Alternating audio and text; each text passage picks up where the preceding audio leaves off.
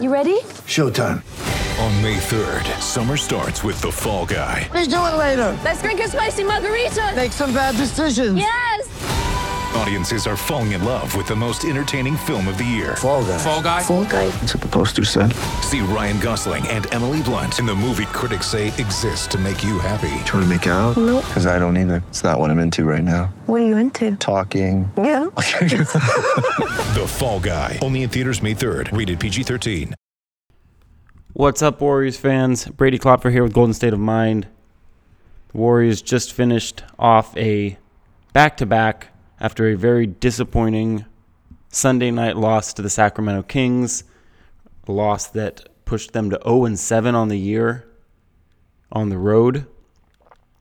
Uh, they bounced back one night later, playing the San Antonio Spurs at home, and far and away the team's best performance of the year obviously, you know, things were in their favor, playing a not good team, being at home. Um, but really, for the first time all year, the Warriors looked like a team that you would watch and think should be championship contenders, if not favorites. Um, this game was a bunch of fun, which truthfully, that's one of the first times we can say that this year as well. They've had fun quarters um, here and there obviously opening night was fun getting the rings and everything but just in terms of performance this was far and away the most fun warriors game of the year. It was just it was solid all the way through. And i think a lot of us were worried. They jumped out to a, uh, a hot start. They led by seven points at the end of the first quarter. And you know i think we probably all had visions if for those of you who watched sunday's game against the kings when the warriors were dominant in the first quarter and then just absolutely fell apart in the in the second quarter. And I thought the writing might be on the wall for that to happen. Not that they would fall apart as dramatically as they did against Sacramento. You know, I, I didn't think they were going to lose the game. But the writing was on the wall for them to struggle to hold leads because obviously we know that the bench unit has been very bad this year. Um, you know, there's no there's no sugarcoating that one. It's been a bad bench unit, is what it is. Um, and that bench unit took a hit for this game because second half of a back to back. The Warriors are resting Klay Thompson on those um, for the indefinite future. Wouldn't be surprised if they do that all year long. Um, but with with Klay stepping out of the lineup, that pushes Jordan Poole, who is you know far and away the team's best bench player, into the starting lineup, and and suddenly your bench unit is that much more compromised. Steve Kerr combated that a little bit this game. He he really kind of still kept Jordan Poole in with a lot of those second units. Um, which, with the way Jordan's been playing, he's been struggling so much. You know that maybe isn't the best move to try to win games, but but I definitely like the move in terms of trying to get rhythm for that second unit. And ultimately, the second unit was great. They were great all game long, really. Um, yeah, the only time the second unit didn't look outstanding was once garbage time began in the in the fourth quarter, uh, and the Warriors won the fourth quarter for that matter. Um, they won each quarter in this game handily. Uh, I'm not really going to discuss any narrative arc of this game because there really wasn't any narrative arc. The Warriors took a big lead and um, early, and and that was it. Truthfully, there wasn't really a lot of resistance from Sacramento. There weren't really times where that lead was in doubt and things went back and forth. The Warriors jumped out to a big lead and coasted to victory. Um, to ev- as evidence of that, they won the first quarter by seven points. They won the second quarter by nine points. They won the third quarter by 15 points. They won the fourth quarter by six points. Um, there was no letting up. There was there was no point after, you know, the first six or eight minutes when this game was close. It was just a a thorough beatdown from start to finish, which was great to see. Um, so, with no real arc to talk about, let's kind of just talk a little bit about some of the performances, some of the trends that emerged, um, see what happened there. Um, first off, great three point shooting night. The Warriors shot 51.1% from deep, 23 of 45. You shoot 23 for 45 from three point range, you're going to win most games.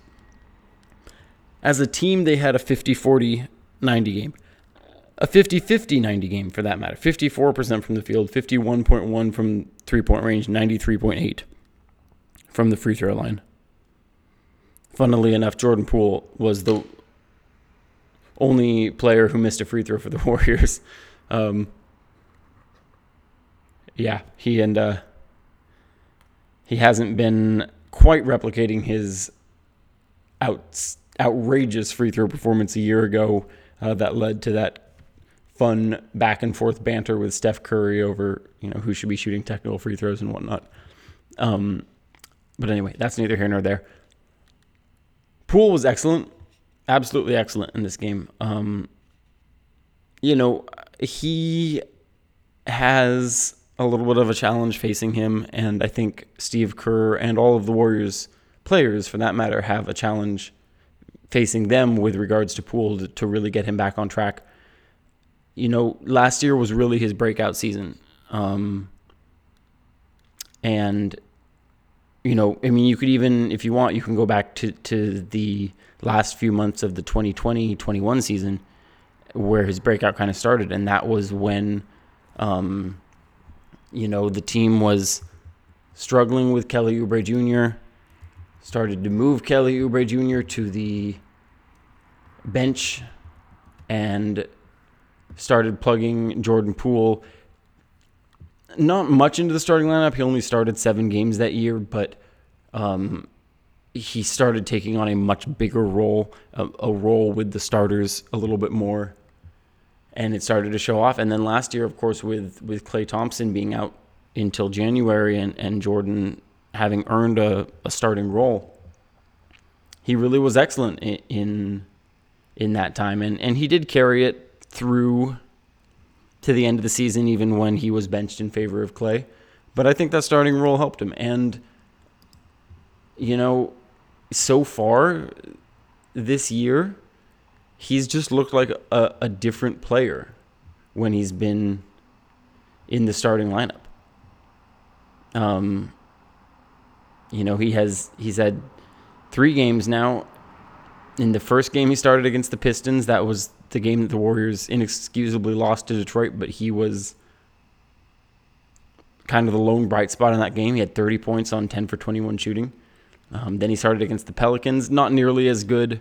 Um, 20 points on only 5 for 18 shooting, but had 9 assists. Still looked a lot more comfortable, was just missing shots. And then tonight was just dynamic all around 13 for 20 shooting, 5 for 10 from deep, 5 for 6 free throws. Didn't turn the ball over, which is huge for him because he's been a turnover machine this year an absolute turnover machine. Um, only had three games this year going into tonight where he had two or fewer turnovers. He's had five once, he five twice, excuse me. He's had four, four different times, three, four different times. Uh, turnover machine, but didn't have any in this game. And again, 13 for 20 shooting, five for 10 from deep, 36 points. That was a game high. Game high plus minus of plus 33 nearly double anyone who else who was on the starting lineup. He was absolutely phenomenal, um, and and doing everything that that he's capable of doing, which was the fun thing. Because you know, earlier in his career, when JP would get it going, sometimes sometimes there was that era of unsustainability where he started to get into those habits of maybe taking shots that were too hard and was still making them. He was just on fire. Or, you know, he had the games where he would catch fire from three point range and he was just letting it fly from deep and making them all. But it was still kind of just dominance in a one dimensional way. Um, and last year was when he really started to develop into a player who could score really in all phases of the game. And we saw that in this one. He scored from outside, he scored driving, he scored cutting, he scored in transition, he scored on ball, he scored off ball. Um, one thing that Steve Kerr did that I think was a very, very smart move to help get Jordan going was he he paired him a fair amount of times with Draymond Green and let him be a mini Steph Curry. They ran so many of the same actions. Um, and you know, Steph Curry is so brilliant, and we do take him for granted. Um, but Draymond Green does so much to help open up Steph Curry's offensive game. And Steve Kerr has designed such a smart offense to maximize what Curry does. And none of that is to take away from the brilliance that Curry does. He's been the best player in the NBA this year, in my opinion. Um, Luka Doncic is the only human in the world who can argue with that. Um, but he's not alone in his brilliance. You know, the, Draymond and and Kerr's system play a role in in Steph doing as well as he does. And Jordan Poole is not Steph Curry. He never will be Steph Curry. But he is so good. And he is so good at so many of the things that Steph Curry is also good at that when they start running those same actions that they're running with Curry for Poole, it's still a really good offense. It's a really, really good offense. Um, and I think the hope here is that somebody, a Michael Green, a Jonathan Kuminga, can take on that Draymondian role with Poole so that they can have, you know, a mini version of the Dre and Steph pairing without having to include Dre or Steph in it. Um, and, and, you know, hopefully we'll get there. But, but for now, I think having some of that time with Draymond Green on the court and having some of those actions run for him really helped Jordan get on track and excel. And he was just, he, he had the Spurs defense on a string all night long. Um, 14 point first quarter, solid all the way throughout. Just a, a dynamic, dynamic performance from him that allowed a player like Curry to, I don't want to say take a night off, but not have to overexert himself. Steph has been having to play his ass off just for the Warriors to look competent. Um, and Steph got to kind of take a breather in this game. He only played 27 minutes. No Warrior played more than 30 minutes, which is great. Steph played 27 minutes. He only took 11 shots. He was highly efficient 16 points, five rebounds, five assists, just one turnover. Really good game from Steph, but um, it was kind of the first time all season that he's been able to take his foot off the gas a little bit, let the team try to score without him, and watch that work. Uh, it was the first time all year that he hasn't led the team in scoring, which is wild that you know it took them 13 games to get to that point. Um, that's that's pretty crazy. Get ready for the greatest roast of all time the Roast of Tom Brady, a Netflix live event happening May 5th. Hosted by Kevin Hart, the seven time world champion gets his cleats held to the fire by famous friends and frenemies on an unforgettable night where everything is fair game. Tune in on May 5th at 5 p.m. Pacific time for the Roast of Tom Brady, live only on Netflix. So hopefully, you know, this version of Jordan Poole is is emerging again. I, I have full confidence that the player who has struggled for this first month of the season is is not going to be the player we see for the rest of the year. He's just too talented and he's too young. You know, you, you don't expect a player to regress at, at this point. And it's not like teams have adjusted and are throwing defensive schemes at him that he suddenly doesn't know what to do with it. It's just he's been cold. It is what it is. Um, but the rest of the bench, or I shouldn't say the rest of the bench since he wasn't technically the bench, um, the actual bench came in and was dynamic. Uh, and that's something you love to see. Jonathan Kuminga, easily his best game of the year. He was smart. He was making the right reads. He was not forcing action on offense like he's done so many times this year. It helps when you make shots, of course, and he shot five or seven from the field, three for four on threes finished with 15 points, three rebounds, two assists. Was working really hard on defense and on the glass, even if you know he doesn't have the stats to fill up those columns. Just really good performance from him. Anthony Lamb, sensational. Uh, I don't know where this is coming from or how long it will last, but he had 17 points on seven shots, six for seven shooting, five for six threes, four rebounds, four assists. Made some great passes. Made every almost every shot he took. Was one of the first players off the bench and just uh, things worked when he was on the court. He was second on the team in plus minus. Warriors outscored the Spurs 20 by 26 points in his 24 minutes. I have no idea what's going on there. No clue. but it was awesome.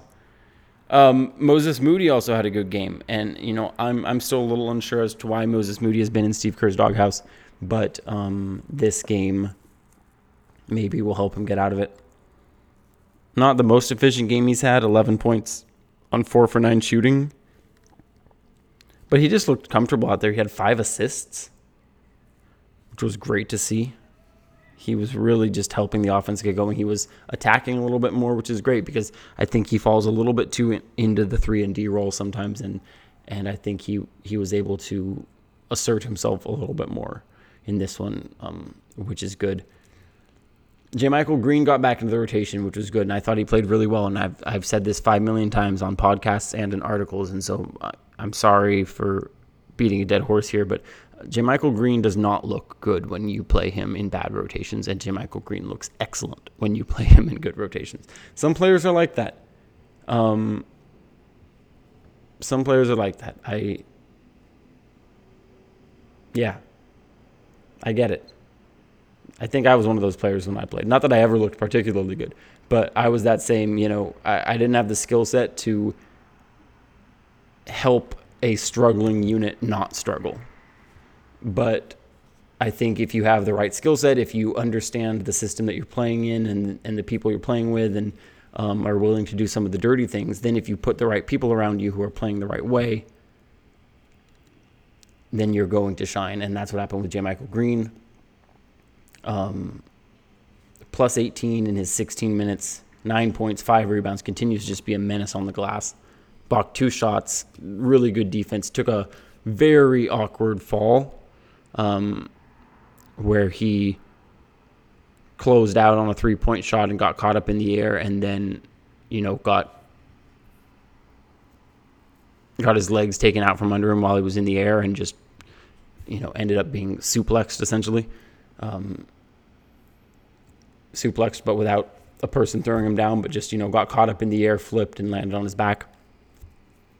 Um, he he was down for a while, but did get off and walk off in his own power. But he went straight to the locker room. So hopefully he's okay. We'll obviously keep you updated on that.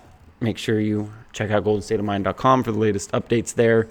Um, Donte DiVincenzo was was good. Really helped Jordan Poole as he as he did in the last game as well. But he also got ejected after um, only nine minutes of action due to a flagrant two foul a little bit of a tough one for DiVincenzo. Like you, you could understand what was happening. I don't think there was any malicious intent, but it was pretty clearly a flagrant two foul.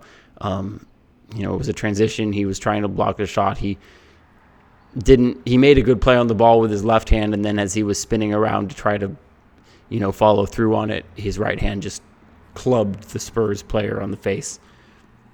Pretty easy call, honestly. Certainly no no ill intent from DiVincenzo, but with the way they call those now, that's just that's how it goes. So tough for him. Would have loved to see him get a little bit more run, um, but he did look good in the time that he was out there. James Wiseman and Ryan Rollins were the two players who were not in the rotation but were active, so they got in and played the bulk of the fourth quarter. Um, Rollins did some really good things. I thought he looked a lot more comfortable in this game than he has in his few previous uh, appearances. Wiseman, bit of an odd game. It, you know, he just doesn't look very comfortable right now scoring. Um, he doesn't seem like he knows what he's supposed to do or what he wants to do. Not setting a lot of screens, not setting screens with much authority. I don't know if the game's moving a little too fast or if he's second guessing himself or whatnot. But you know, he kind of spent the bulk of of his action here trying to post up trying to get some kind of isolation opportunities. And and that's just not the way the Warriors play. And it's not anything about James Wiseman or, or a lack of belief in his skill set. They don't they don't play that way. Maybe if they somehow found themselves with Joel Embiid on the team, they would. But they're not a they're not a team that's going to throw an entry pass into the block and let a big man go to work. It's just it's not in their DNA, um, and Wiseman needs to, frankly, figure out how to be functional in a read and react offense as opposed to in an old school put your butt on the block, call for the ball offense. Um, and so he was pretty ineffective as a scorer. Two points, one for three shooting, forced one of the shots he did have. Um, he did have one absolutely exceptional pass um, on a highlight dunk by Moses Moody. Um, so that was that was really good to see. Good to see that court awareness by Wiseman. Those are the kind of things that will make him be able to stick on the Warriors roster. Um, but he's at a he's at a tenuous place right now. Steve Kerr announced uh, as soon as the game ended that he's headed to the G League for an assignment, and that he will likely stay there for a pretty long time. Pretty long is very subjective, and it sounds like Steve Kerr meant like one to maybe two weeks, not like you know months here. But I'm guessing that the play is, you know, will determine that a little bit. But you know, he doesn't really have a spot in the roster right now, especially with how he's playing, um, or he doesn't have a spot in the rotation rather, with the way he's playing, and the Warriors need to see what they have in him. You know, he's still so inexperienced. He's played 50 career games. He's played one G League game. He's played three college games. He is so raw still. But with the Warriors trying to balance this two timeline pardon me for not buying it, but this two timeline nonsense. And with the fact that Wiseman, as a number two pick, already in his third year, the finances get ugly there. Um, you know, he's owed $12 million next year on the option that the Warriors picked up. More than $12 million, which, you know, when we're talking about the Warriors trying to find the room to afford to keep Steph Curry, Klay Thompson, Draymond Green, Andrew Wiggins, and Jordan Poole. One way that would help them try to keep all those five, because it sure doesn't seem like they can keep all five, that equation might change if they get rid of James Wiseman and don't fill in that salary spot. Um, with the way the Warriors are currently taxed right now, $12 million is well in excess of $100 million out of their pockets. It, that's you know that's where they are. If if they decide that it's time to move on and they trade him for an expiring contract that's going to come off the books. Then, or they trade him into a team that has cap space for just a much more affordable player. You're you're looking at shaving hundred million dollars off of next year's books, and that could be a key to keeping the core together. So I'm I'm not saying that that's what the Warriors will do. I'm not saying that that's what they should do. But at this point, where he's not helping them win games right now, and they're not sure when he will help them win games or if he will help them win games, I think it is imperative that they get him in, Sacra- in Santa Cruz, and not only give him a chance to prove that he can contribute this season, but give themselves a chance to see what they have in him, uh, so they know whether to continue down this road or whether to start to look at alternate options. Either way, the Dubs won 132 to 95. They are back in the win column. They are 5 and 8. Not where they wanted to be, certainly. Um, I'm sorry, they are 6 and 8. They've played 14 games. This box score I'm looking at, I hadn't updated their their uh, record yet. They're 6 and 8.